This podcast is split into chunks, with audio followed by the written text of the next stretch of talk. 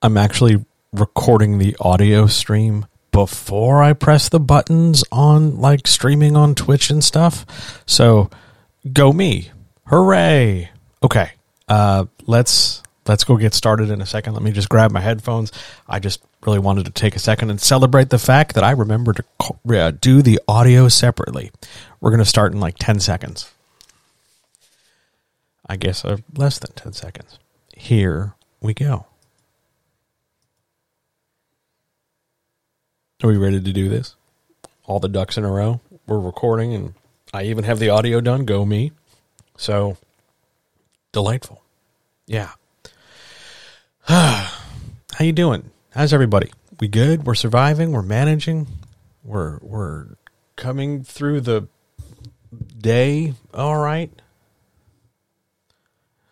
It feels like it, I was talking to somebody this morning. They they they said that today feels more like a Thursday than anything else. Like yesterday was a week long, and at the time I didn't really think about it. And then today started, and good grief in the morning. It really does feel like a Thursday. It really feels like we've had a week worth of a week already. And uh yeah, just yeah. Crazy. So, musicless once again, but this time I've got audio running, so I don't have to worry about the podcast feed. And and we can just we can just start. We can just do things. Like, you know, Ladies and gentlemen, guys, gals, non binary, pals, friends, writers, makers, doers, dreamers, pantsers, plotters, sex workers, anybody who enjoys a good candy bar, people who uh, are get really excited when you like find a sock that you thought you lost, but really it was just stuck in the back of the dryer.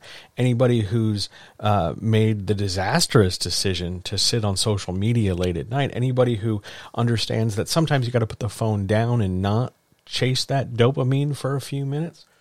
People who like to staple things, people who like sauces on their food, anybody who can appreciate not dry fish, uh, people who are hydrated, uh, just a general sense of anybody who who likes office supplies, and most importantly, the comrades. This is the writers' chat for February the sixth, and uh, through no fault of my own, I continue to be John, the guy who's going to help you write better. Hi.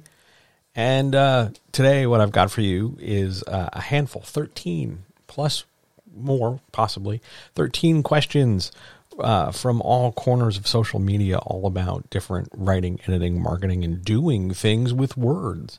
Uh, in addition to that, it's the questions from anybody who's in chat. Hi, chat. How are you? Hello, YouTube in the future. If you're watching this later when this goes up on YouTube and you have questions for a future chat, leave them down as comments below. And don't forget to like and subscribe because that's what makes YouTube, you know, like me. But if you have questions, leave them as comments and I'll get them in a future chat, I promise. And if you're watching this for the first time, hi. If you're a longtime person who's been checking this out, hello. It's good to have you back. That said, there's some there's some really good questions today. I'm really excited about this. I love this. This is my favorite part of the week. I look forward to this almost as much as I do working with people. So, Shall we get started? Shall we do this thing? Yeah, let's give it a shot. Let me just grab my handy dandy list of questions. Question number one How do I avoid a mirror scene in my first 30 pages? Do we know what a mirror scene is? We're familiar with the term.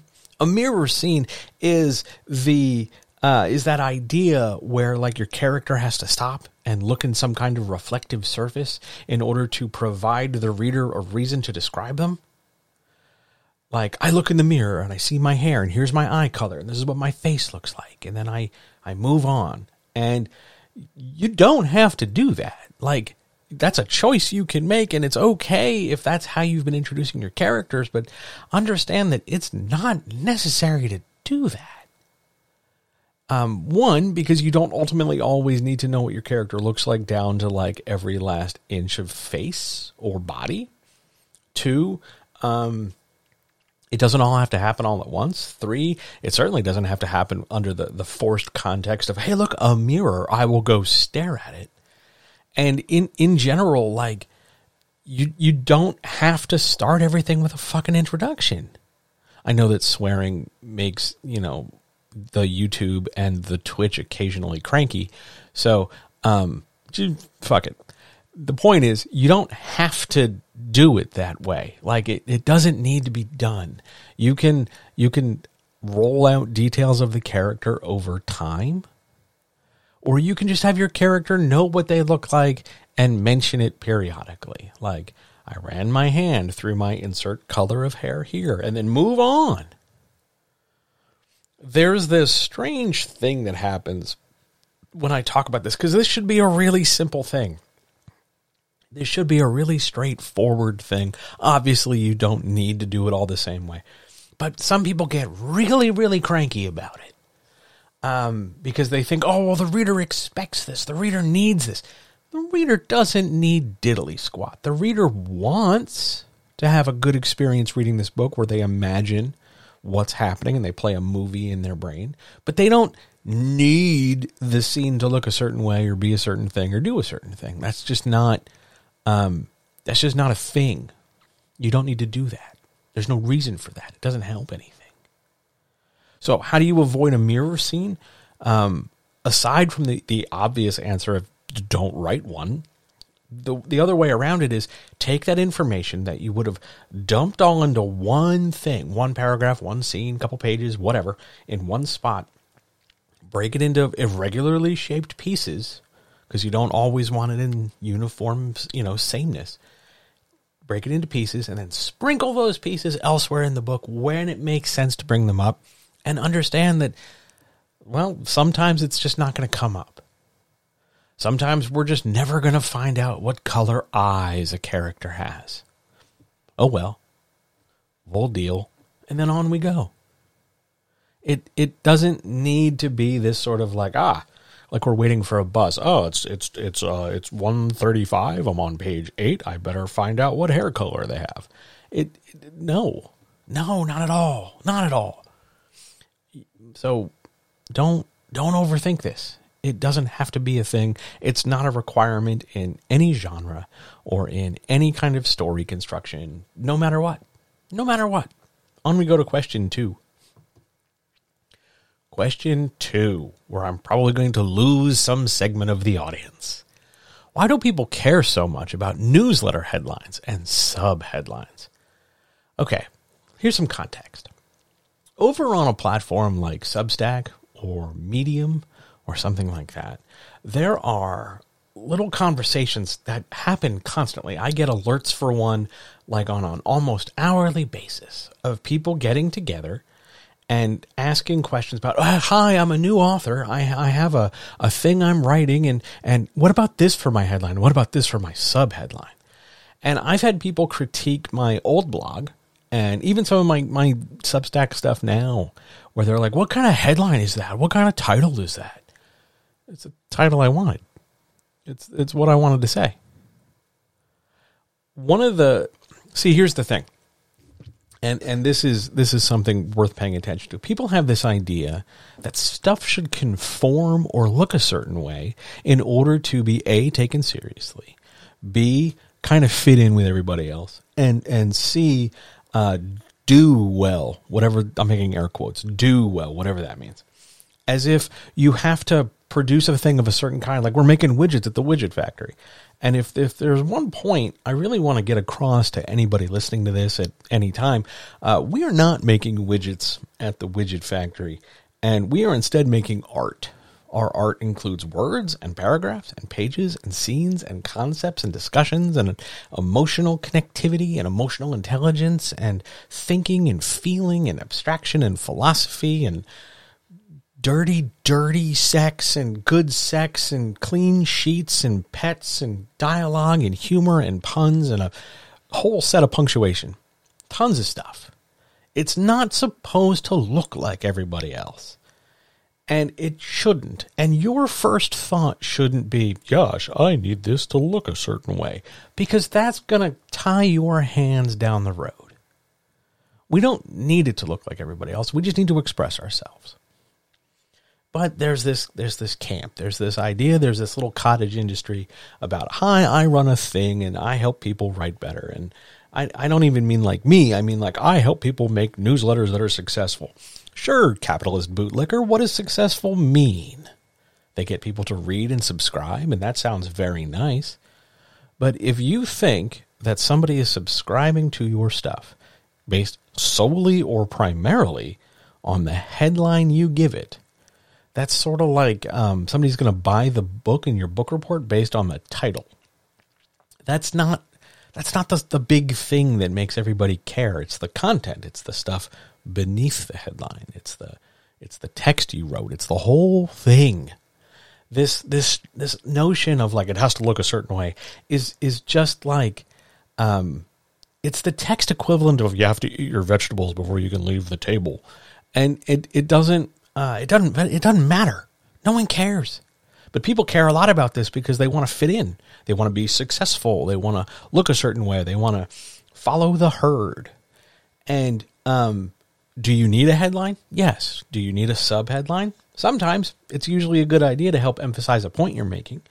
But to try and produce like the most optimized, that's a big word they like to use, optimized or ideal or right headline for a thing is way overthinking an idea. Like way, way overthinking it, it's not about conformity to some kind of unspoken or barely guessed at algorithmic response or anything like that. It just, you don't want to waste your time doing it. Just label it something that makes sense and that creates some kind of interest, even if it doesn't directly completely like, oh, I'm I'm going to talk about X for 10 paragraphs, so here's a headline specifically about X. Like, it's okay if you wander a little off the beaten path. It's it's really fine. Even if somebody's brand new who's never seen your content before. It's it's a headline. It's a sentence ish, maybe two at most. Just write something engaging, independent or separate from topic, and, and, and you'll probably be okay. Now, if you're trying, if you're wondering, well, John, they care about headlines and subheadlines because they don't know how to be interesting. Um, uh, shenanigans, shenanigans. People can be interesting. You can be interesting in a sentence right now while you're listening to this or watching this, say an interesting sentence about any fucking thing, anything. Uh, what did you have for lunch today? What did you have for breakfast? What did you do last night? Was it fun? Did you enjoy it? Why did you like doing that thing you were doing? Can you say that in a sentence? Hey, that's an interesting sentence. Look at that. Doesn't need to be formatted a certain way. Why would we assume that? Let's not assume that. Let's instead just focus on this idea that you can have a headline or a subheadline of whatever you want, of whatever length you want, for whatever purpose you want, if you want to have them at all. Because the goal is to get people to care about what you're saying and connect with them. And headlines and subheadlines are one way to do that, not the only way to do that. They're not even the best way to do that. It all works together in, in a in a symphony of things. Headline plus subheadline plus maybe picture, depending on what it is, and opening paragraphs and then pacing and then tone and then voice and then structure. Like lots of stuff come together here. It's not all on the headlines or the sub headlines. It's not a thing to sweat as much as people love to sweat it. But of course, if I were making $39 a person, yeah, I would totally sweat it too. But that's that's that's a whole separate discussion, probably for a whole separate day. On we go. Question number 3 why do people think they're done? Done is in air quotes. When they're writing a novel and they reach 65,000 words. Okay. We have to have a, a, talk now about expectation and, and, and estimation. A lot of people who have not written at length before or exhibited like the the skills or the, the rigor of writing, 65,000 words to them is a I mean it's a big number. It's a big number and it took them some amount of time and maybe they struggled with it maybe some days they didn't write maybe other days they did and some days they wrote very very little maybe like 10 words or that's about it. And other times they wrote like a couple hundred or a thousand maybe. And it it came in stops and starts and it was frustrating and fun and easy and difficult and annoying and you know all these different feelings and all these different things. And getting 65,000 of anything together is really tremendous and worth celebrating.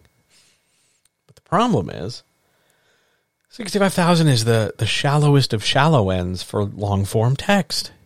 You still got to get to 70. You got to get to 80 ideally to at least start swimming in waters where you can look at traditional publishing sources.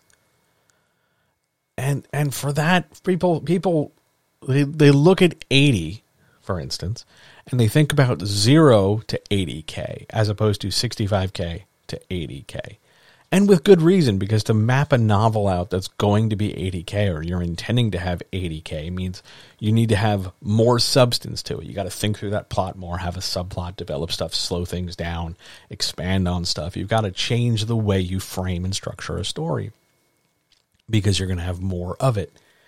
And for a lot of people that freaks them out because it's hard. It's really hard. So people hit 65 and it's it's a huge number oh my God, I can't believe I got to 65. This is incredible. And it is, and that's fine, and, and it's a big deal. But most people are also tired by the time they get there. It, they've done enough. It's it's a lot. So they also stop their story short because really they weren't planning on getting that far. So going any further just feels like they're stretching. The, they're starting to stretch the story thin because way back in the planning stage, they didn't do enough planning. So that's why a story tends to fall out at 65. So there's there's there's these things called plateaus where a story idea tends to stall. And the first one's at about 5,000 words, and then 10,000 words is sort of the the first major plateau or threshold to see, oh, the story still has, I, I, I know the story, I can take it in a direction. So you get five, then 10, then right around 30 used to be 25, but I think 30 is a better estimation. 30 is that point where people are like, either the story's going too fast and I don't know how to slow it down and it's just going to be over really quick, or it's taking forever, or they feel it's taking forever when it's really not. And and 30 feels like a oh my god, 30,000 words. 50 is the next big one because you're halfway to 100,000 for my fantasy writing friends and and 50 for if you're aiming for 65 50 is a big tipping point. You should be hitting the climax of the story if you're aiming for 65 when you hit hit about 50 because you only got about 10,000 words left. And then the next one's at 65 and then most people once they hit 65 provided they've done enough planning and structuring they can get to 75 80 79 82 they can get there with a little bit more pushing and a little bit more development they don't have to stop and go re-engineer their second act or make sure they, you know, Im, you know, add an extra character and build this other stuff up. They don't have to like bolt on brand new other stuff to cross that big finish line. And really, once you get past 80, you see a different approach. It's sort of like the end is in sight, so they gain this sort of second, third, fifth, twentieth wind, and they push forward. And sometimes you get this sort of uh, over enthusiastic overshooting where they're aiming for like okay you're writing a romance novel and you know you're right up you're at you're at 78,000 you don't need that much more to kind of get it in that sweet spot that you need for traditional publishing. Self-publishing doesn't really give a shit. But traditional publishing says you know 80 to 91 right? But people are like oh my god i'm almost there i'm almost there i'm almost there. I'll just keep going and the next thing you know, they have like 96 because they're just enthusiastic about one more sex scene, one more this scene, one more wrap up, one more this, one more that.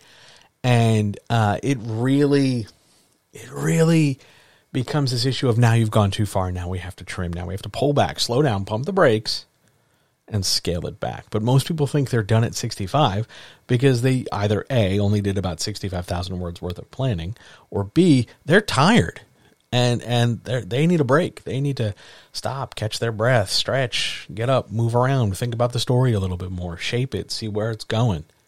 65k is a big deal. It's a great number. It's a good benchmark number of hey, can I get here in a in a practice novel kind of way? But too many people think they're done because they've they haven't planned enough. It's a good question. It's a really good question. On we go people in chat, some number of you. I I no longer have an accurate count as to how many of there are because last week when I was doing this, I had 11 people in here. Who knew? So, hello chat folks. Um, I hope you're doing well. Anybody have any questions about anything?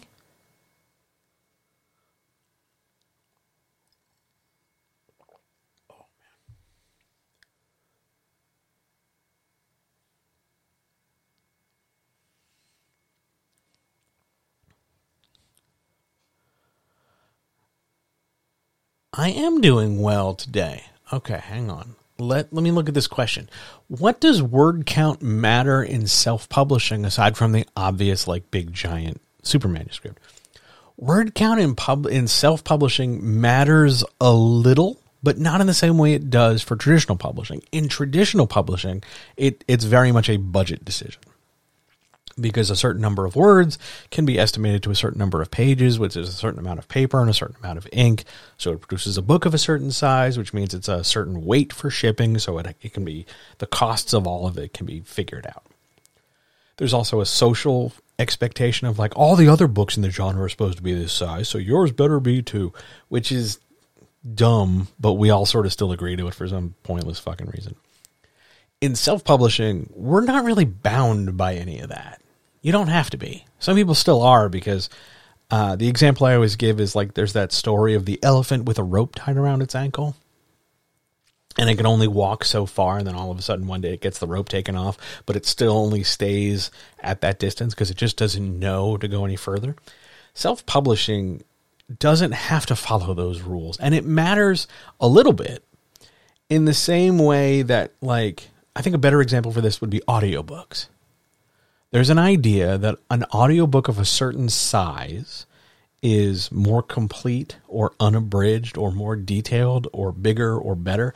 I know I fall prey to this because I look for audiobooks that are at least eight hours long because I can listen to one over the course of a work day or on a weekend or whatever, or I can, you know, listen to it at the gym or whatever. And a longer book feels more satisfying. And that's that's somewhat arbitrary. It's based entirely on just the production process, but there's that sense, that underlying idea of like, oh, well, I don't want to read a thing that's over and done in two hours. That seems that seems like a waste for the money I'm I'm spending on this. And the same is true with word count. Like a book that's too short like painfully too short. Like I had an expectation the book should be this size, just not even from a, like a publishing standpoint, from a, a, reader standpoint. This sounds like a good story. I hope it, you know, I hope it's a, you know, I hope it's a good size. I hope it holds my interest for X number of hours, days, whatever. And word count affecting the readership like that really isn't so much a like a sense of oh my god this lady wrote this novel and it's it's 93, not 90,000 words. Gasp and horror. It's it's more like giving the reader that sense of surety that ah, you know, this is a this is an appropriately paced, uh, a well crafted, comfortably sized story. It's not like somebody tried to write 700,000 words in a mega giant fantasy novel because they just could not shut up and get out of their own way. They just liked the sound of their voice and kept going and going and going because nobody told them to stop. And in self publishing, it's more about what amount of words do you need? Not the bare minimum and not the mega excess, but what amount of words do you need to comfortably deliver the story to your reader? And self publishing is all about decisions because as the self publisher, you're making all those decisions.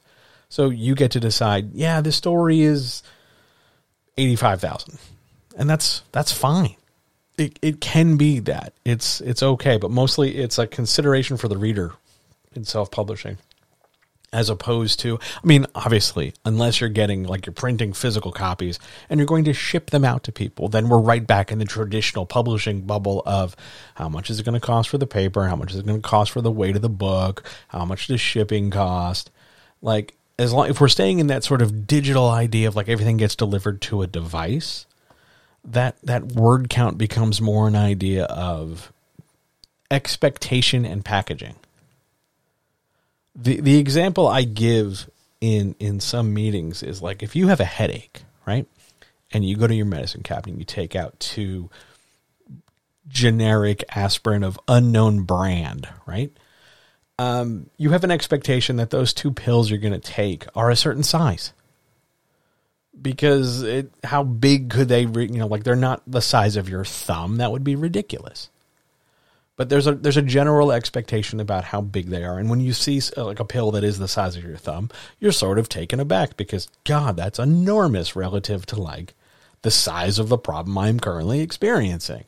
So size and expectation play a big factor in self-publishing. I hope that answers the question. Uh, I am doing well. I'm going to tell you right now that there's an ad coming for the non-subscribey folks, though I've been told to just assume everybody's subscribing, and we're just going to plow on ahead. I don't know what happens on YouTube with ads. Um, like I have no control over where those ad breaks are. I don't have. I barely have control over where the ad breaks are here, but um, I, I don't really like. I don't. If you're watching my stuff on YouTube, because I know it's long and it's long enough to. to I don't get ads because I'm not monetized yet because I don't have enough subscribers and all that. But I don't know if ads are like stapled onto my shit without me knowing because I I pay for YouTube because I don't want to deal with ads. So that's something to really think about. But yeah, thank you for your self publishing question. I really appreciate it. Anybody else? Anything?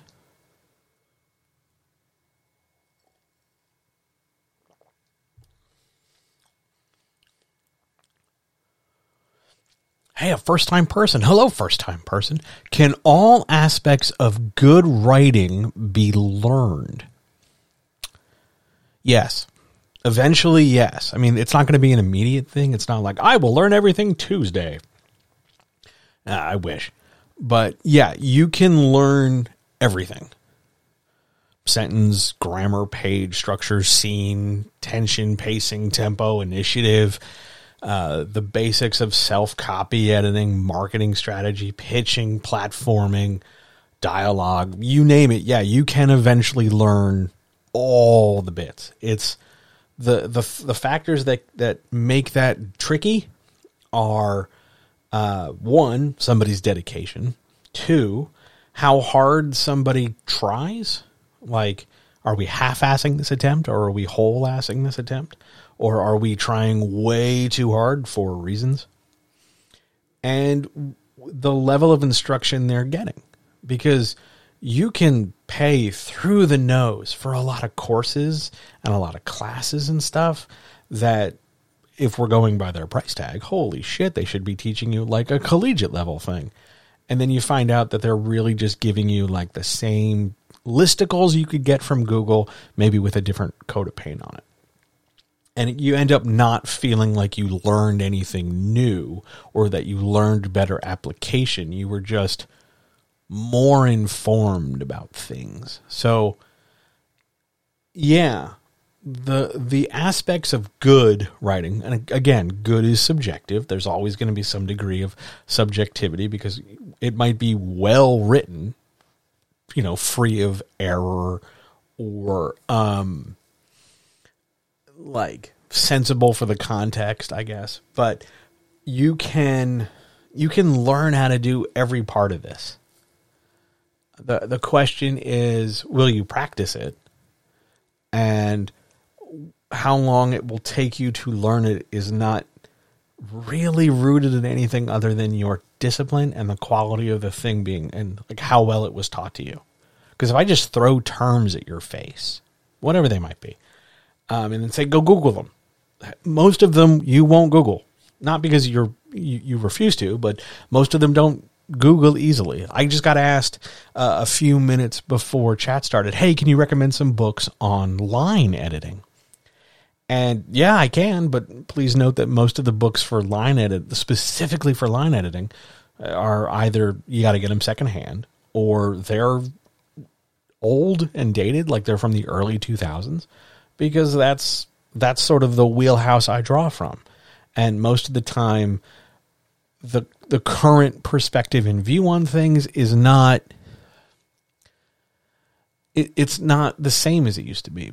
So it becomes harder to teach some of these things. But yes, uh, to answer that question, kind of bring it all the way back around in full circle, all the aspects of writing, all the aspects of, of writing well, publishing well, being a writer with a career, I do think they can be learned because I do think they can be taught. Though not always effectively in either regard. Like you can you can have a mediocre teacher and you can still be okay. And you can in fact exceed them because you will understand what they're trying to say better than their ability to say it. Or you might have a fantastic teacher who's who's really clear and really doing a thing and really making sense. But you might struggle, not you specifically, person asking the question, but general you might struggle with learning it because it's just not clicking for you. But yeah, I think all aspects of good writing can be learned. I really do. Uh, I wish if we're if we're if we're having a moment of like John level honesty, I wish more people would ask, not so much like the the broad question of what are the good elements of good writing, because uh, it depends on what we're talking about. But I wish more people would pursue not so much the the abstraction of it, but I wish more people would pursue like how do I get better with what I have? Here's where I'm at. This is what I'm making. How do I make this better? How do I how do I help me with my not in a selfish way, but like in an individual bespoke way? That's what I wish more people would pursue because I think that's a far more interesting space. But what a great question you asked. Thank you so much. And thanks for being here, by the way. I really appreciate it. Other questions, or shall we march on?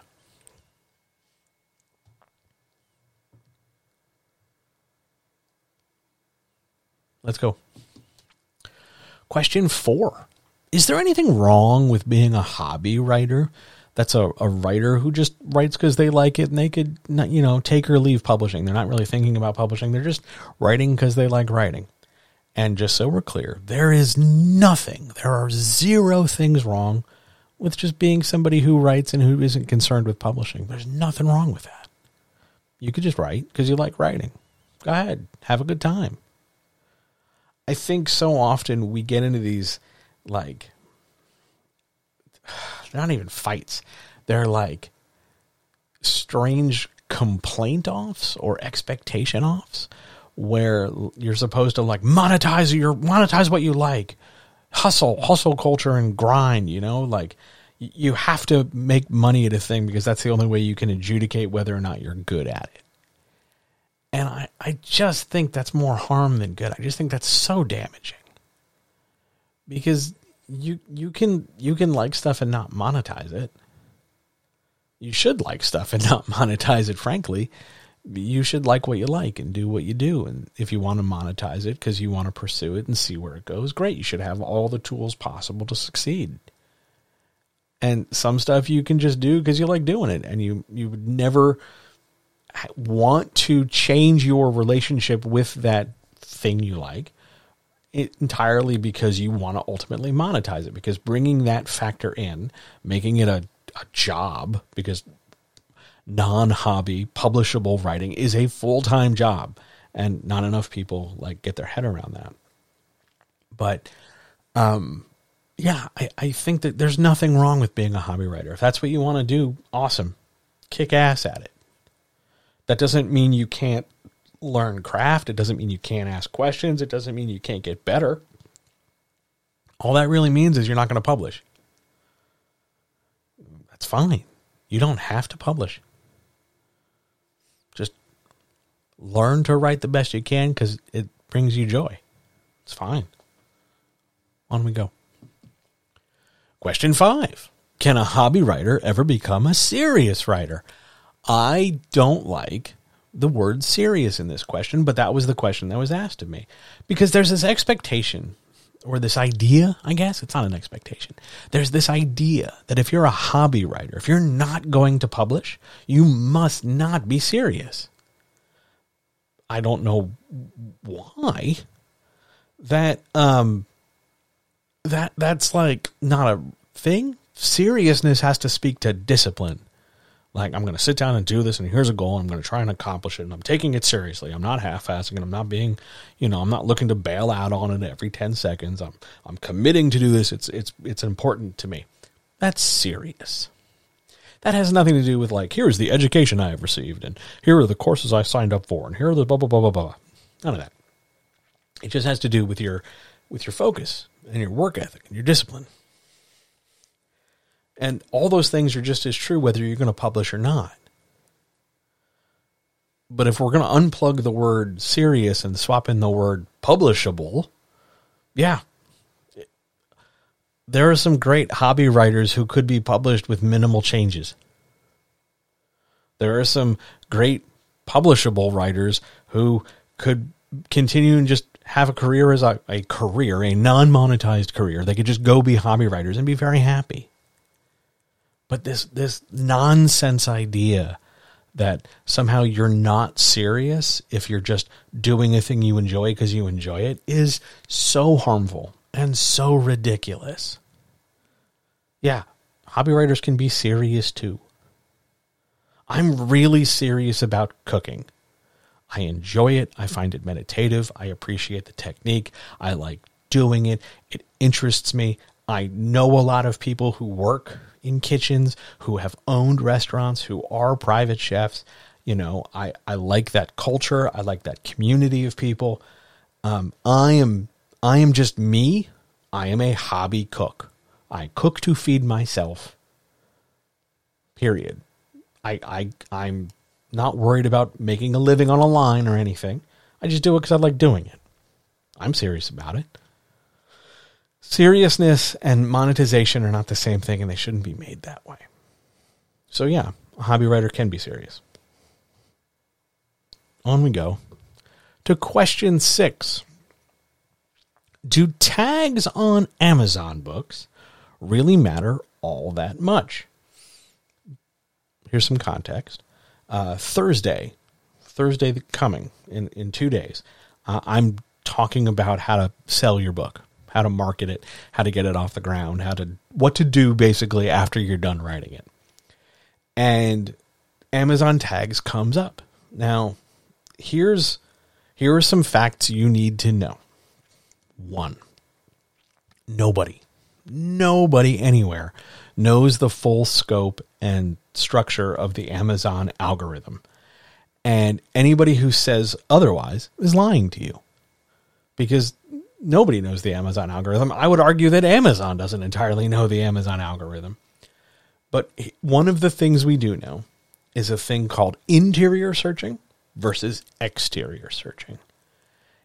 Exterior searching is where we're coming from one website or coming somewhere else and we're just searching cold. That's where you go into the Amazon thing and you type in the box like I need laundry detergent. Or you just go to your search engine of choice. I need, you know, give me five recommendations for good, I don't know, a good lawnmower. Those are exterior searches. You're coming from website one website or one thing and going to a website. Interior searches are the searches that happen within that website. So that could be you're on a blog and you're going through the blog archives, or you're on Amazon and you scroll down a page and you look and see that carousel of like people who bought whatever the hell you just bought also buy these five fucking things. Those are interior searches because they keep you on the platform. They keep you on the website. They keep you using and staying within the bubble of wherever you're at. Those tags like romance, contemporary romance, small town romance, military sci fi, space sci fi, space military sci fi, and all those other tags, they matter for interior searching.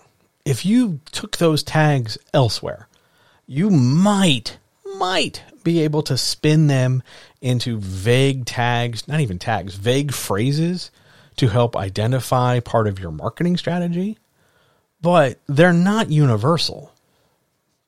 They're just not. No matter how bad we want them to be, they're just not. So they, they matter for Amazon to help us sort and organize and prioritize and rank because Amazon's all about rank. Everything's a dick measuring contest. Uh, where your book falls among all the other books. But at the end of the day, uh, Amazon is one vendor. It's the big vendor. It sucked up all the oxygen out of the other out of everybody else.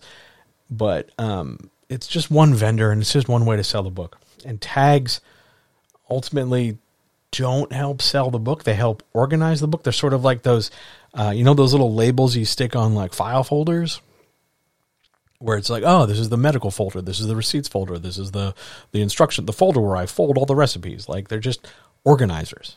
They're not mission critical statements. The argument gets made that oh my god, if you mess up your tags, oh my god, if you mess up your tags, readers will never find your book. Um, no, that that's that's not how that works because I can always look at other marketing. not on Amazon to find your book. Like if you let's just make a hypothetical up to illustrate this, right? So let's say I follow you on I don't know, Bluesky and and you drop a link to your Amazon book. I don't care what the tags are. I came because of that Bluesky post or your Twitter post or you sent me an email with a newsletter or something. I don't care about your Amazon tag. I don't even stop to think twice about your Amazon tag. Wouldn't even occur to me to scroll down that far to go look at your Amazon tag. It's not as big a factor as everybody makes it, but since social media needs to have fuel for the fire and grist for the mill, and tags are a thing we can control in a situation where we otherwise feel out of control. Tags, holy shit, tags are a big deal. We got to get this done right. It's fine. Don't don't overthink it. Really and truly, don't overthink it. But no, they don't matter as much as everybody says they do. They really don't. Okay.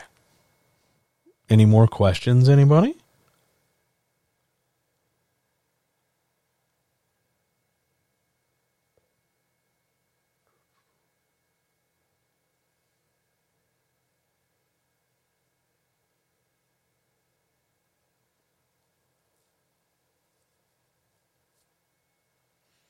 Shall we keep going?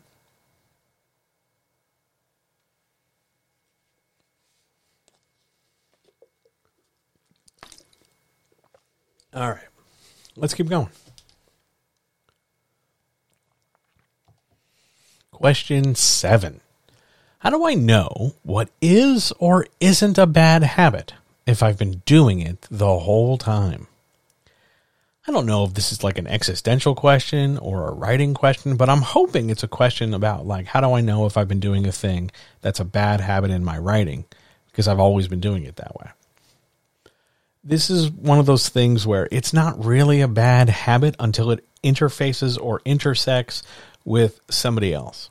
Because if if you're just writing and there's there's no there's no readership waiting for it, there's no critique partner, there's no critique group, there's no editor, there's no pimp. There's no anybody. It's just you writing, you know, spending your time. And the writing is happening. I would argue that from a make the writing happen perspective, it's not a bad habit. However, if we are trying to do something more or, or consider something more than just, I got to put words on this page. If we're trying to develop character, if we're trying to do more show than tell, if we're trying to expand the visual for the reader, if we're trying to lay a scene out, if we're trying to work on something more concrete, it might not be a bad habit if it's just what you're doing and you don't realize it. But again, if we had that feedback, if we've had that that some you know somebody coming along going, "Hey, here's a thing to pay attention to." All of a sudden, your habit, which previously wasn't bad, has been identified and judged by one or both of you that it is bad because it's not doing the thing you thought it was doing. So if you've been writing, for instance, and and you've just been going along and it makes sense to you in your head, you know what you mean, but somebody points out that, you know, hey, most of your pronouns are really vague. But they're not vague to you because you know what you meant when you were writing this number of he's or this number of she's or whatever. You know what you meant, obviously. So why would it be a bad habit there? But because it's somebody else who doesn't, who's not in your brain, who doesn't have your information, that that thing you've been doing that's been very comfortable becomes that bad habit. And hopefully they turn around and go, "Hey, your pronouns are really vague. Do you know that like it's going to reflect it's going to go back and report to the nearest noun?" So sometimes you mean one person, but it really the sentence is framed and it's another person. Like they they explain it to you then you get a chance to do something about it. So rather than hyper analyze yourself in a vacuum, like, oh my God, anything I could do could be a bad habit if I'm just by myself, which I guess is sort of the extreme absurd way to think about that. Rather than think about, oh my God, anything could be a bad habit, I better not do anything. Just do what you're doing by yourself. Go ahead. And then when it's time to bring in other people, be they critique partners, be they critique groups, be they writing coaches, be they editors, even hell, I guess, be they your pimp who's going to exploit your labor, let them be the ones who will adjudicate or assess or hopefully, ideally, assist you with the habits that need work. I'm not crazy about that idea of bad habit. It seems so it seems so stiff, so so much, you know, like sort of Damocles hellfire from the pulpit everything is disaster level bad. Cuz sometimes it's something simple like, "Hey, that's not how this thing of punctuation works," or "Your sentences are too long," or just hit enter and break up those giant paragraphs, but everything else is fine. Little things like that, I would not call them bad habits. I would just call them writing things that need to be worked on. Bad habits make it sound like they're actively detrimental and not really fixable. They're more like, I have consciously decided to, you know, saw off my fingertips with a bandsaw once a week. That would be a bad habit. Because it's a decision and it's motivated by something and it's not it's not benefiting you but not knowing that you you tend to use vague pronouns or not realizing that you've got a ton of run-on sentences and you throw commas around everywhere that's that's it's only a bad habit if it's been pointed out to you and you don't do anything about it. But yeah don't don't panic. Just go get help. It'll be okay i promise. On to question 8 what's the cliffhanger build? Cliffhanger build is in quotes. Okay, so we have to talk sort of like broad picture. The cliffhanger build is the idea that uh, there is a certain way to structure either every chapter or certain chapters or certain moments of the story or whole stories if they're very short. Like there's a certain way to frame some amount of writing so that it always ends with a cliffhanger. And if we want, if we know this thing paragraph, chapter, scene, short story, whatever. If we know this is supposed to end with a cliffhanger, we have to have that cliffhanger set up in advance. Now, sometimes, honestly, this is as simple as having a sentence. Like, we're going to literally have the story end with, you know, the character hanging out of a, hanging off a cliff, right? Hanging by their fingertips. Sometimes it's as simple as establishing that they're on a cliff and that they could, oh no, gasp in horror, hang from the end of it. Other times, you know, your your uh, your cliffhanger is something more you know, elaborate. Like there's a shot that goes off in the dark, and who could have been the killer? And we need to lay the groundwork, or we want to lay the groundwork for that more methodically and slower. But again, sometimes it comes down to just a sentence here, and a couple paragraphs later, a sentence there, and then maybe a sentence over there, and at the bottom of that next page. A cliffhanger build is about creating a template, roughly, or a blueprint might be a better way to say it. A blueprint of progressively increasing tension or progressively making it aware that it will become possible to do what the unknown cliffhanger ending will be. I set it up because it has one, two, it has some number. There's no exact number, but there's, you know, I've got four things to tell you so that I can establish that we're going to hang by our fingertips at the bottom of the next chapter. Here are the four things one, two, three, four. I've spaced them out accordingly to build tension. It's just a way of setting up that, oh no, what could happen? Dun, dun, dun feeling without, you know, all of a sudden dropping in on the reader like, where the hell did this come from? It comes out of left field. It's just about laying out the idea to create tension. It's a very, so how do I say this? Some social media platforms uh, picked up on this and described it in terms of like its newness. Like this thing didn't apparently exist prior to like Tumblr and fan fiction forums, but the cliffhanger build has existed at least since film and radio serials a century ago. Even prior to that, uh, mid 1800s serialized storytelling in the U.S. and prior to that, you know, European serialized storytelling half a century prior to that. Because a cliffhanger was designed to make us care so that we would go buy the next issue of the periodical or the magazine or the booklet or whatever to keep us hooked, to keep us reading. That's how comic books work. That's how episodic television works. That's how radio drama works. That's how podcasts sometimes work. The cliffhanger build isn't a new thing. We're just seeing it in new permutations. But it's just a setup to make the ending have maximum impact whenever that ending comes around. That's all. On we go. Question nine What's the biggest problem people face in writing a romance novel? I need a mouthful of water for this because there, there's we've got some options.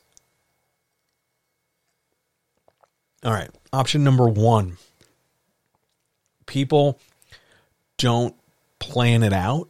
They know that oh, I have to have this, and like I have to have a meet cute, and I have to have a conflict, and then I have to have a resolution, and they don't really they they under engineer, let's say, or this is particularly true of the hashtag writing community people. They over engineer. That's option number two. I need a meet cute and I need a reflection scene and I need a want scene and I need a first intimacy scene and then I need a second intimacy scene. Then I need a date scene. Then I need a getting to know you scene. And then I need a tension scene and then I need an introductory plot scene. Then I need a development scene. Then I need another date scene. Then I need a conflict resolution scene. Then I need a new climax scene. Like over and over and over. There's always a name and always a label and always a tool and always a this and always a fill in the blank. And it becomes this inorganic presentation of stitched together stuff, like a patchwork quilt. Here's a box of this, here's a box of this, here's a box of this, here's a box of that, as opposed to one fluid expression of a story. Third option they overwrite the hell out of it, meaning a romance novel, particularly of person meets person, they fall in love, and it goes from point A to point B. There's only so much of that story that you can really get across because that's all it is. We have them meet, they experience some difficulty or challenge, then they decide what they're going to do, and the story's done because presumably, you know, if the story were to continue hypothetically, they would move in this trajectory. The end. Happily ever after or not. Some people love to never end it. They just keep writing. Oh, I don't I don't want to stop here, so I'm going to make sure there's two plots. I'm going to make sure there's this. I want to make sure there's that. Oh, well, you know, I'm alternating between this this this voice and that voice, so I need to make sure they both have whole things and they just sort of inflate, overinflate everything. And it it doesn't it doesn't help. It doesn't matter. But um that's the, those options are, are things that happen, but they're not my they're not my answer to this question. For me, as somebody who edits more romance novels than anything else, the number one problem people run into when writing a romance novel, and I don't care whether we're talking about a hetero romance novel, an LGBTQ plus romance novel, uh, a polyamorous novel, uh, an ace or aro novel, doesn't matter the the big problem people face is people suck at writing romance. They they're they're okay with sex. They're okay with physical intimacy. They're okay with, you know, holding hands and kissing scenes, maybe. But the minute we get into feelings, the minute we get into like how this character expresses their love or connection with this other character, uh, the wheels come off the apple cart because they don't. I don't know if okay, okay. I'm going to scale this back for a minute because I don't want to get yelled at. Um, I don't know if they've never been in love and they're trying to guess at it in fiction. That's where I was originally going to go with that sentence, but that's a bold claim. And while I'm willing to go to Thunderdome and fight that out, uh, I it, I can't say for certain it's a universal truth. So what I will say is this: they don't stop and think about the emotional development or the progression of emotion in the course of falling in love, which is a really big deal when you're writing a romance novel because it isn't just a light switch. It isn't. It, it's not just, oh, that person bought me a coffee. I will live with them for a thousand years. It, it's not. Otherwise, I'd be buying loads more people coffee. The it's it's a progression. It's a it's a combination of efforts iterated upon and developed over time in lots of different ways to build a composite idea in order to suggest that feelings have been birthed and developed organically as a response to perception. Somebody somewhere is going to say, Hey, John, can you say that again slower? And I can't, but what I can do is say it differently and clearer. Character A falls in love with character B when character A sees B doing things or expressing themselves in a way that makes character A react in ways that make character A feel closer to character B and vice versa. So, here's me and here's you. I'm, you know, you and I are hanging out. We're just doing whatevs. And you you talk about, oh, you know, I'm really frustrated because after chat I have to do all this laundry. Well, if I get up and I start, you know, just doing some of your laundry for you or you know like i while we're just hanging out i, I start washing some dishes because they're just sitting there because i know it'll make your life easier. That might give you a moment to go wow that's really thoughtful. Or if you mention like oh john tomorrow's my birthday. And it's a throwaway thing. It's not even maybe maybe it's something more subtle than that. Maybe it's just man i hope nobody forgets my birthday this week. It it sucked. My last birthday last week sucked or or whatever and then all of a sudden I come around and go, hey, happy birthday. Here's the thing it's some action I've taken in response to something you did. And your view of my action, whatever it is, has made you or encouraged you to feel differently than that moment you felt before I did the action or before you viewed it or judged it. Misunderstanding that I think is the big reason a lot of romance novels aren't very good because they don't develop those relationships. They think it takes too long. They think it's boring. It's not as much fun as when the pants come off. It's not as descriptive. You just can't call it hot and move on. You know, you can't have everybody just throw their head back and laugh, ha ha ha ha. And then, oh my God, I love you. Because it's boring. It takes time to develop a relationship between two made up people when you control every aspect of each person. So you have to sit there and pick and choose. Okay, I'm going to have the character this, and the response is this, and the worldview is that. You know, A does this to B, so A feels this. B does this to A, so B feels that. And then as a response, what are the reactions? Would you like a food metaphor? Here's a food metaphor. I heat up my pan, I put the meat in the pan, it cooks when the, the Maillard reaction has sufficiently happened, I'm able to flip the meat over because the proteins and the fat and everything on one side has cooked to make sure this thing is no longer sticking to my pan. It's a reaction to the introduction of heat. And I flip it, and then it moves on, and the reaction continues. And my response to, oh God, it's burning, or oh no, it still needs more time, is my reaction to its reaction to the heat. And it becomes this domino effect of all these different things stacked up together. People don't think that through when they're shaping and framing a romance. That it's not these, you know, tick a box like we're doing a pre flight check for a plane, you know, check the windows, check the fuel, check the mirrors, check the belts, check the this, check the that. Like, here's a meet cute, here's a date, here's a this, here's a that. But that romance is more dynamic, it's more malleable, it's more motile. And it's about bending and yielding and changing and reflecting each other and mirroring and revealing things about people because in the end it's all revealing everything about the author. And it's all a series of reactions. That's what sinks romance novels. I really, really, really one day want to do a bigger, deeper dive in a romance stream.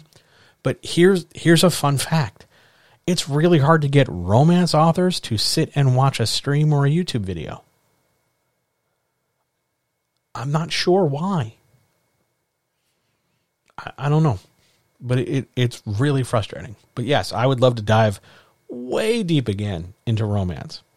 Be awesome. All right, on we go. More questions?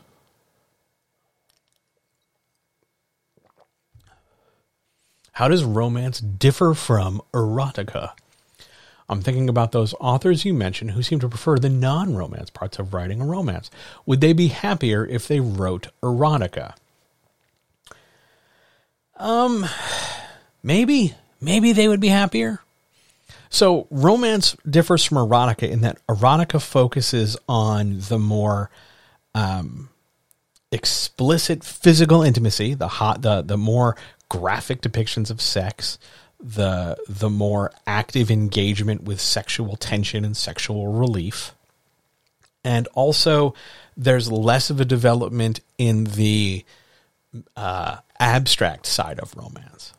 It's not so much, oh, here are the 15 things done over the course of the book that make me love you. And then, oh, by the way, we're going to go be physically intimate with each other. It's more condensed. And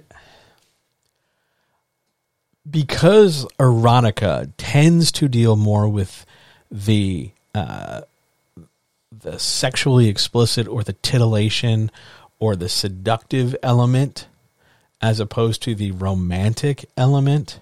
Though there to be fair there is a romantic undercurrent to all of those things. But because the romance novel tends to tends to prioritize relationship development and uses physical intimacy as an indicator of progress or a reward, whereas erotica prioritizes sort of the inverse, where erotica prioritizes intimacy and interaction and seduction and uses emotional development as sort of a plateau or reward. Put another way, uh, a romance novel is all about liking each other, then occasionally we kiss, hold hands, or do things on each other. Whereas erotica is all about what we're doing to each other, and then periodically, because these things are happening, we check in with feelings. I do think a lot of romance authors should lean more into erotica. There's a lot of social stigma there there's there's that strange not wanting to admit that they like bodies or that they like their body or that they enjoy pleasure and feeling good that they don't want to be seen as you know pearl clutching and and oh my god they mentioned the boobs or something. Like we have bodies. Some of us like our bodies more than others. Some of us don't like our bodies. Some of us feel our bodies should be different in some way shape or form. But bodies are a universal thing among mankind, humankind. And dealing with bodies and dealing with the pleasure of bodies is something many people, not everyone, but many people are interested in. Erotica explores that space. I think some romance authors would be happier if they wrote erotica, if they could just get over that sort of weird Victorian sense of propriety I really think that's what holds a lot of romance authors back. They would write fuck books if they could. But they just don't want somebody like in their book in their PTA to be like, "Oh my god. Oh my god. They wrote a story where they did a thing with their mouth. How dare they?" It's it's not that it, it it's fine. Like who gives a shit? Yes, they did a thing. They didn't even do the thing. They made up a character who did a made up thing with a made up person. But they thought, they had that thought. You know, who gives a shit? But yeah, I do think some romance authors would be happier if they dabbled more in erotica. I do think some erotica, I can think of one erotica writer in particular, not a client, but one erotica writer in particular who I think would be excellent writing romance.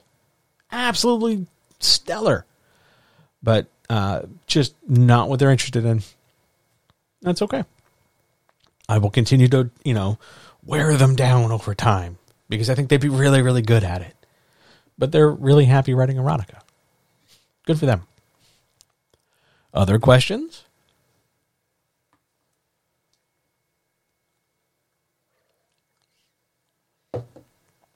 Oh, you're very welcome. You're very, very welcome. Shall we keep going?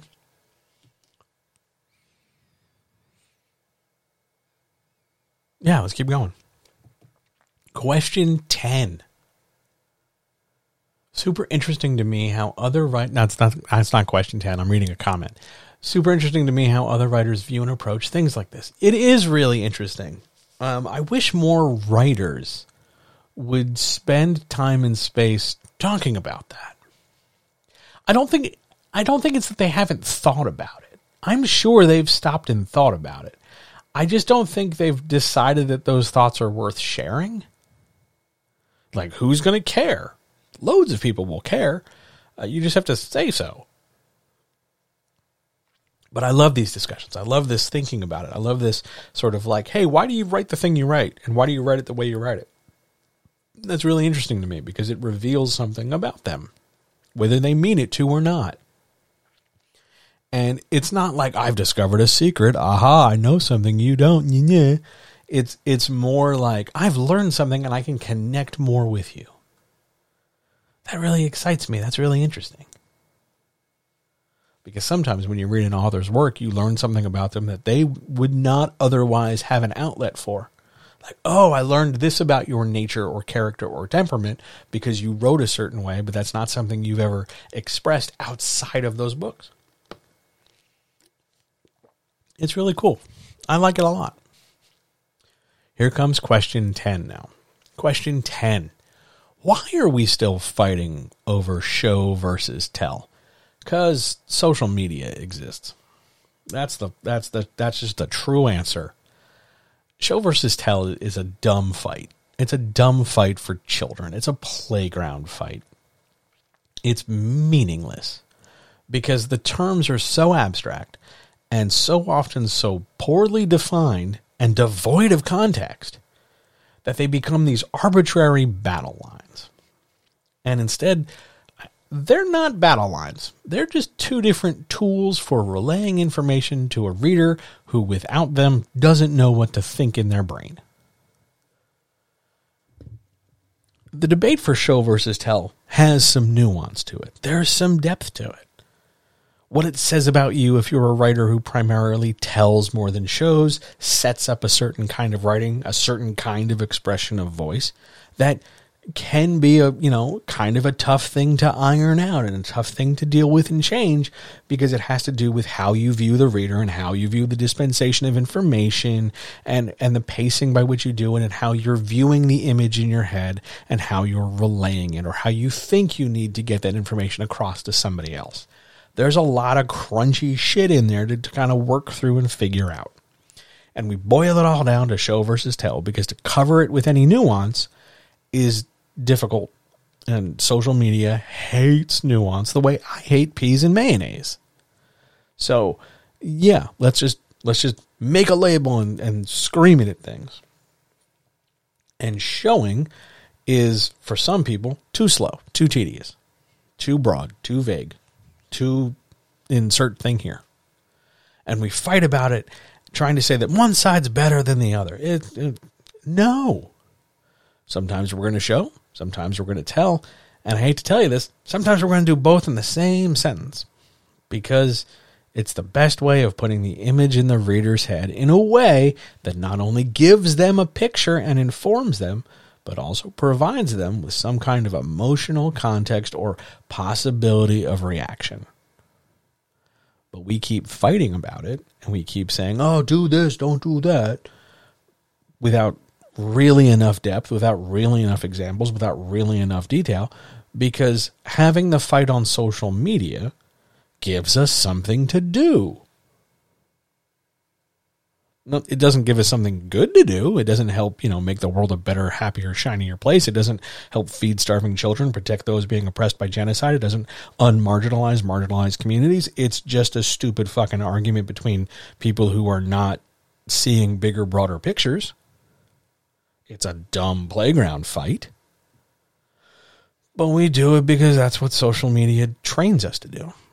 Boil everything down, strip out the context, kill the nuance, argue about stuff, and try to be right in some kind of weird power dynamic hierarchy. That's why we're still fighting about it. Show versus tell are two different tools hammer versus wrench. Go ahead. Which one's better? Go ahead. Fine. You think I'm I'm doing apples to oranges instead of apples to apples? Slotted screwdriver versus Phillips head screwdriver. Which one's better? Go ahead. I'll wait. It it's it's not about better.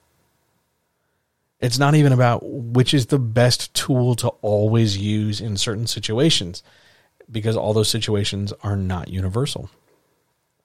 It's about what situ what what do you use here? in this moment? What was your thinking behind saying it like this? Not in a shaming way, not like a, what were you thinking? But more like, why did you do that? Explain it to me. I'm curious. Walk me through your thought process. Why is this the way you went? You could have gone that way. You could have gone this other way. We could build a, another way. Why that one? That's the more interesting discussion point. That's the more interesting topic. That's the, the better direction to go here. How deeply did you dive into yourself to get that idea across? Or did you just slap the keys until the words came out? Again, social media kills nuance, and I'm talking waist deep nuance at, at minimum. But yeah, we only fight about it because social media primes us to. On we go. Question 11. Why are so many self publishing authors talking about how self publishing feels like defeat? Okay, do you want the kind answer or the answer I gave the minute I saw this question for the first time? I'm going to give you both just because. Um, the answer, the snap answer when the question came in, and I'm like, oh, that's a great question for chat. Here's my answer is this. Because they're primed to condition that only one kind of publishing, traditional publishing, is, is right and good, and that if they have to do something other than that, they must have failed because they have a very narrow minded, bootlicking view not only of publishing, but capitalism as a whole. That's the that's the snap answer. Notice how many boxes it ticks in the in the John typical answer for publishing. Here's a more detailed, caring answer.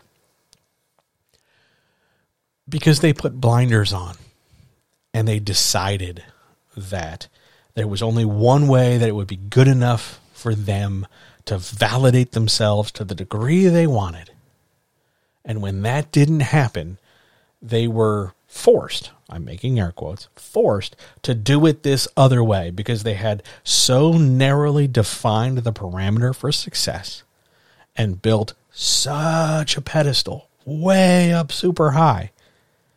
And of course, they made it so high and so small and so difficult to accomplish that they were more likely, no matter how well they did, unlikely to get that one in a bajillion success that they held out for. They made it hard on themselves. So anything else that isn't that one exact thing way up on that pedestal must therefore be defeat. It's an all or nothing way of thinking because they put blinders on, because they bought in unquestioningly to this idea of there's a right way to do things and a wrong way to do things, and it's a binary and anything else is weird and uncomfortable, so let's not deal with it. Let's try to make it that binary as much as possible. They don't have to do that. It doesn't have to be that way. But you, I, I watched all week on Twitter. People like, well, I guess I have to self-publish now. It just feel, I got rejected again for the 79th time. It really feels like I failed. Yeah, I guess maybe you did if that's the only way you're going to see yourself as good enough you still get to tell your story. Yes, you have to do a different amount of work now, but you still get to tell your story. Nobody is saying stop and give up. You are interpreting the situation that way. Oh, I didn't I didn't hit the target 500 meters looking over my shoulder with a mirror in a hurricane. I didn't make the gatekeepers happy. I must therefore suck. What an uncomfortable and unpleasant way to view life. I'm sorry, that just sucks. I, I, I hate that you have to go through that feeling. Because I spent way too many years trying to make other people happy before I made myself happy. So I, I know what that space feels like. I still do it. It sucks. But self publishing isn't a defeat unless we accept that there's a limited number of ways and opportunities for victory. I'm making air quotes. And there's not. And bigger picture, what is that saying to your readership? Oh, don't do me any favors and buy my book. I mean, I guess. You know how like shitty and manipulative that is? That's like bad abusive boyfriend behavior. Oh, don't do me any favors. Let me just martyr myself over here while you, I guess, maybe buy my book if you want. Golly gee, here's the link to buy my book. Like, um, why are you being an asshole about this? It it's it's okay. Self publishing isn't the little, you know, snot nosed kid running along behind us. It's not the annoying little brother or something. It's it's not the I guess I'll just go, you know, eat worms as opposed to dinner. Like it, it's not a it's not a less than position.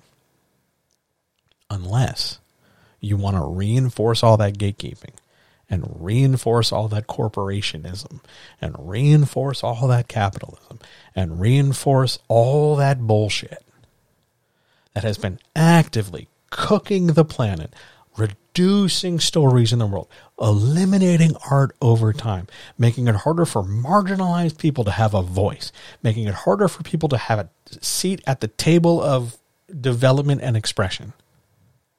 If you want to reinforce all those things, then yeah, self publishing sure does feel like defeat there, buddy. Or, or maybe it's just a different way of getting our stuff out into the world. I'm going to tell you here's a fun fact. Fun fact.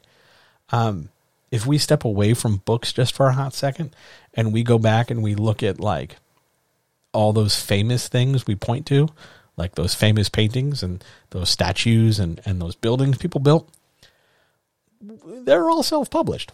Like they just made those things. Yes, they had patrons, people supported them, sure.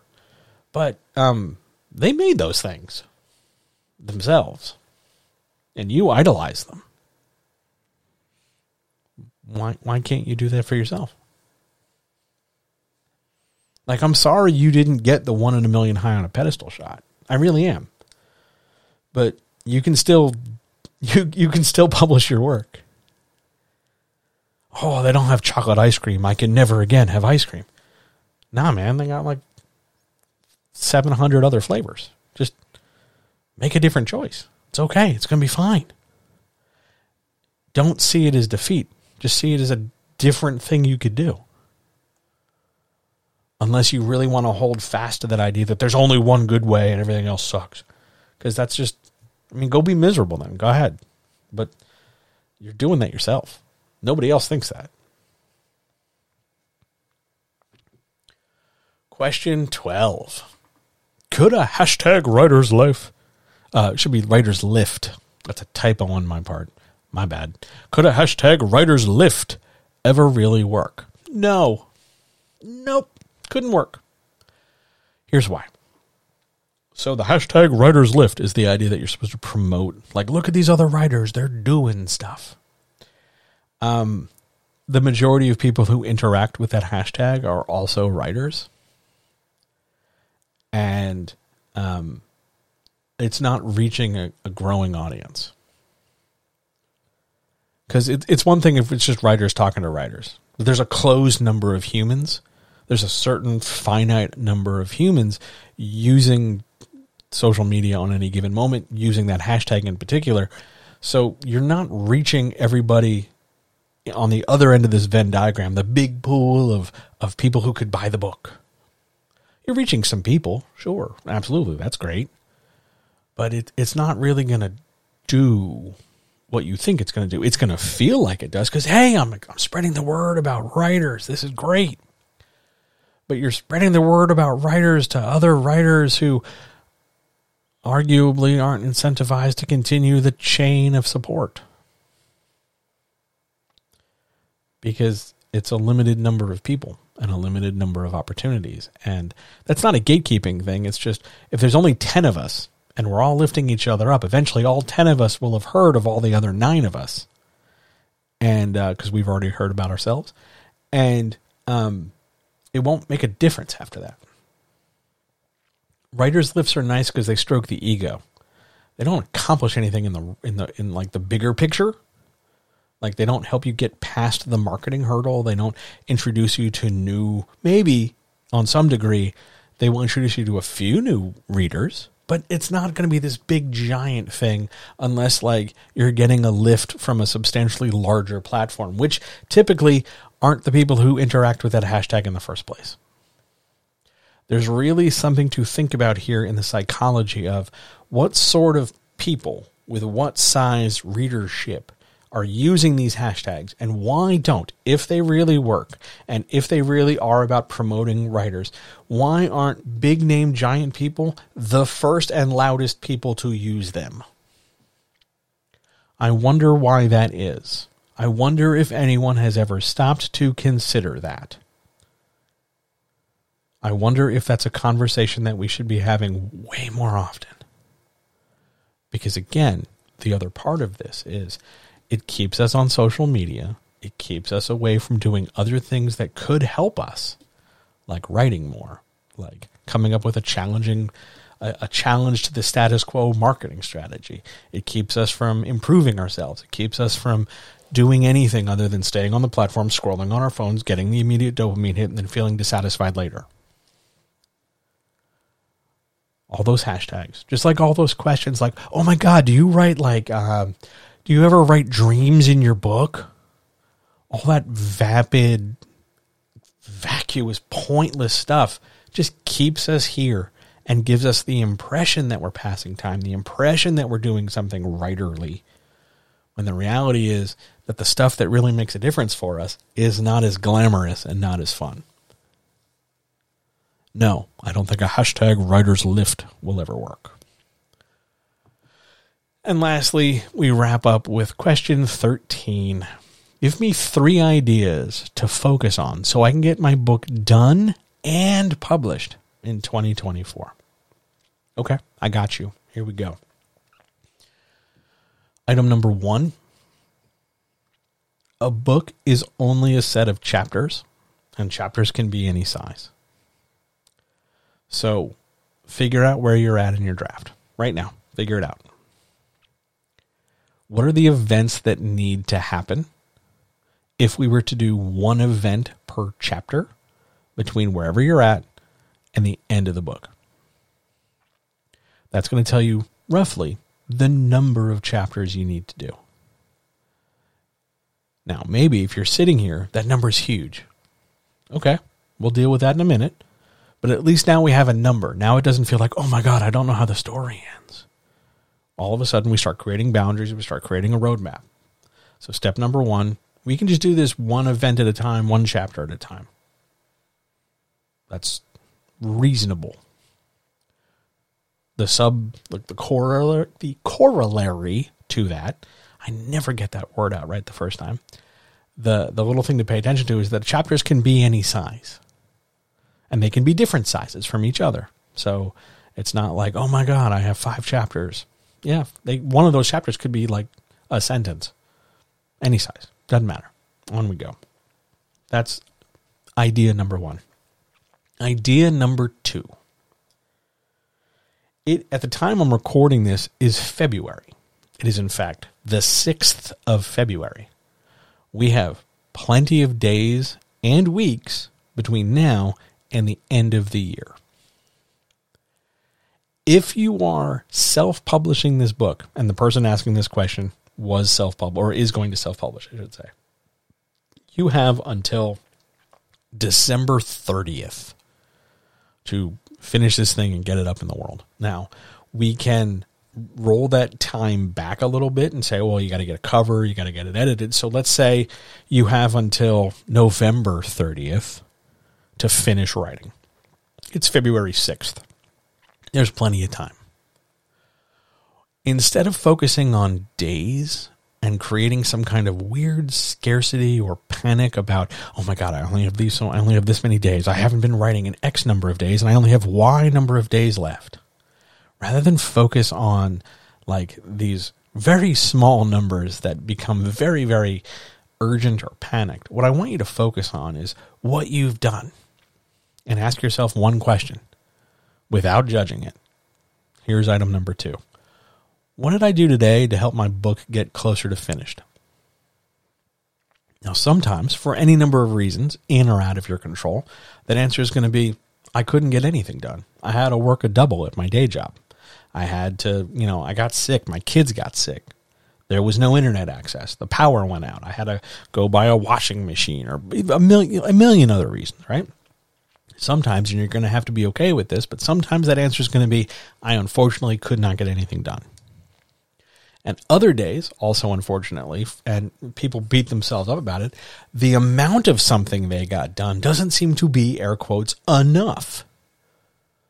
As if there's some magic quantity you're supposed to be doing. Any progress is good progress. Now, yes, you gave yourself a goal. I want to be done and published in 2024. And we used that previous example of I need this book written and done by November 30th so I can get a cover and get it edited and get it out. Okay, cool. Still plenty of time. And the longer you wait, the more you're going to have to do in a shorter window of time. And some people, despite all their complaints, live for that urgency. They feel motivated by it. And that's that's fine. I don't think for me that's a healthy way to proceed, but some people do and that's okay. The point here though is you have time and ask yourself, what can I do every day to make progress on this thing? Because it's not always going to be the same thing. Sometimes it's going to be I have to write. Other days it's going to be I need to figure out my my pitch. Other days it's going to be how do I write, you know, author acknowledgments or something. There's a different thing sometimes, but there's always something to do until there isn't. And the third thing, this one gets a little tricky, but I, I saved it for last for a reason. Everything you need to do is a decision you can make. So, those decisions about what scenes go in what chapters, the decision about what scenes there are or aren't, the decisions about what the characters do, the decisions about what the reader sees in their head when they read this sentence. Those are decisions you can make. And too often, writers get bogged down in, oh my God, did I, I, I, I could say that differently. I could, I could do that right. I could change this. I could, I could say it's something else. Sure, we could change a thing a billion times, but we don't have to. You can. Totally can but you don't have to. One of the greatest assets, one of the greatest tools you can develop, and some people take forever to develop this and other people get it right away, and that's fine. But one of the greatest tools is the confidence that you wrote a thing, whatever it is, and it's, I'm going to use a phrase and it's going to freak some people out. It's okay. Not, it's okay enough and it could be better, but we're just settling for this. That's how a lot of people take it. I mean more like it's okay. This is fine. You are confident in it. And a lot of people really struggle to develop that confidence. You don't have to be perfect. You don't have to try and write a thing that you think will make other people happy. You don't have to sit down and try to write a thing to prove to other people that you are good enough. You don't. You just don't. I know it, sometimes it just feels that way, but you don't have to.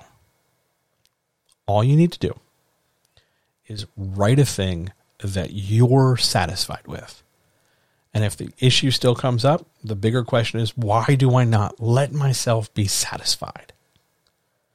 Which is more of a therapy thing than a writing coach thing, frankly, but it's still something to like spend time with and sit with all these steps, all these words, all these chapters, I don't care how many there are, all these scenes, all these ideas, they're decisions you can make. You have complete control over this. One of the big complaints I hear about writing from loads of different writers is that they feel like it's out of their control. It feels like they just they're at the whim of some trope or some bullshit or some shit they read on the internet. And and no, it's just not. It's I promise it's just not. You have absolute control over this.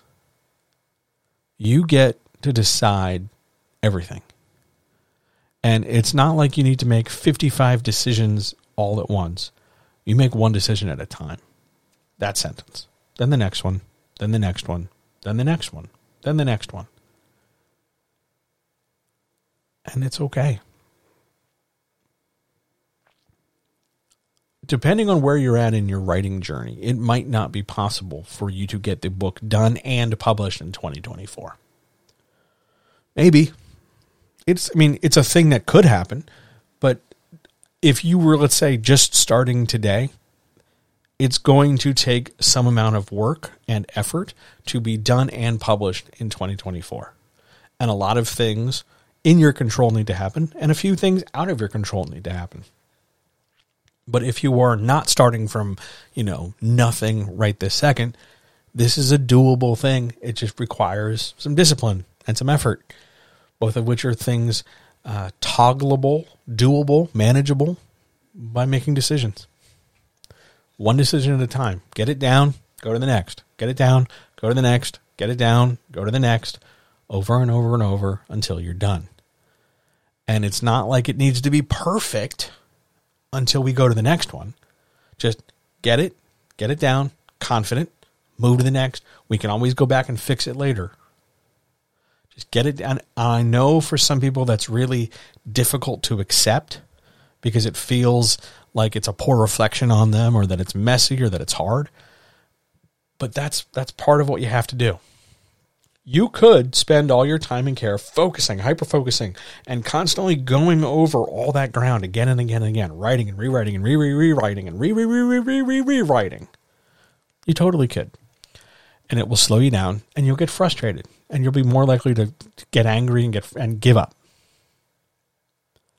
But that's a thing you did of your own control. It didn't need to be perfect. Nobody needed it to be perfect. Other people can't appreciate that perfect the way you think they can. They want something that puts a movie in their brain. And whether that movie is, you know, top of the line Kubrickianly, you know, developed, or whether that movie is just like a movie of the week soap opera, they won't necessarily have the deep appreciation for it right away.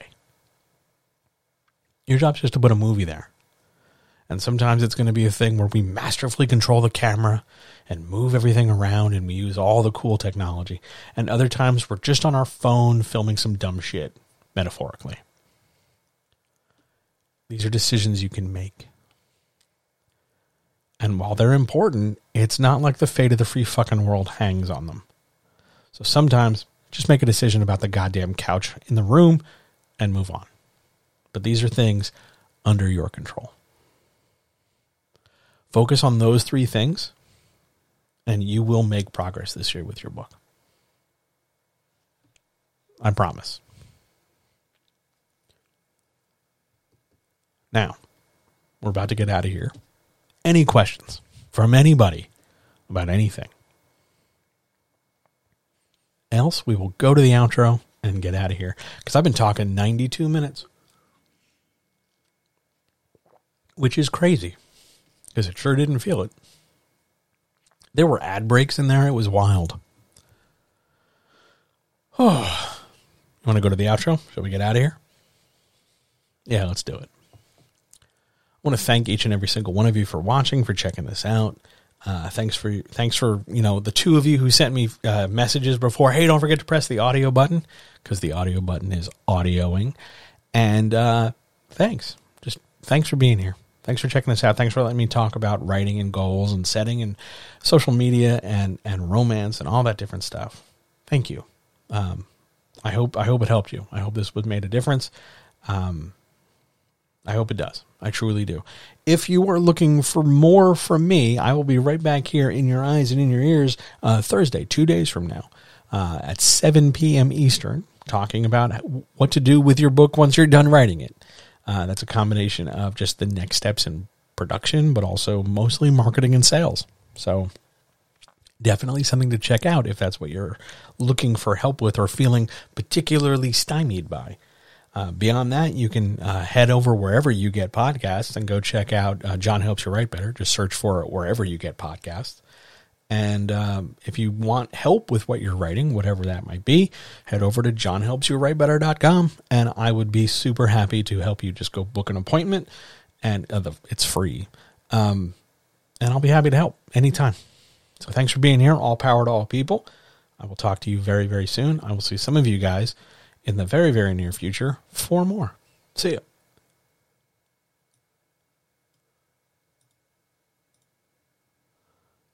Okay, audio people. This one's just for you. Yeah, I did it. Okay. Long day. Oh, man. A lot of good questions. Thank you so much. Um, I will talk to you tomorrow for even more podcasty goodness. All right.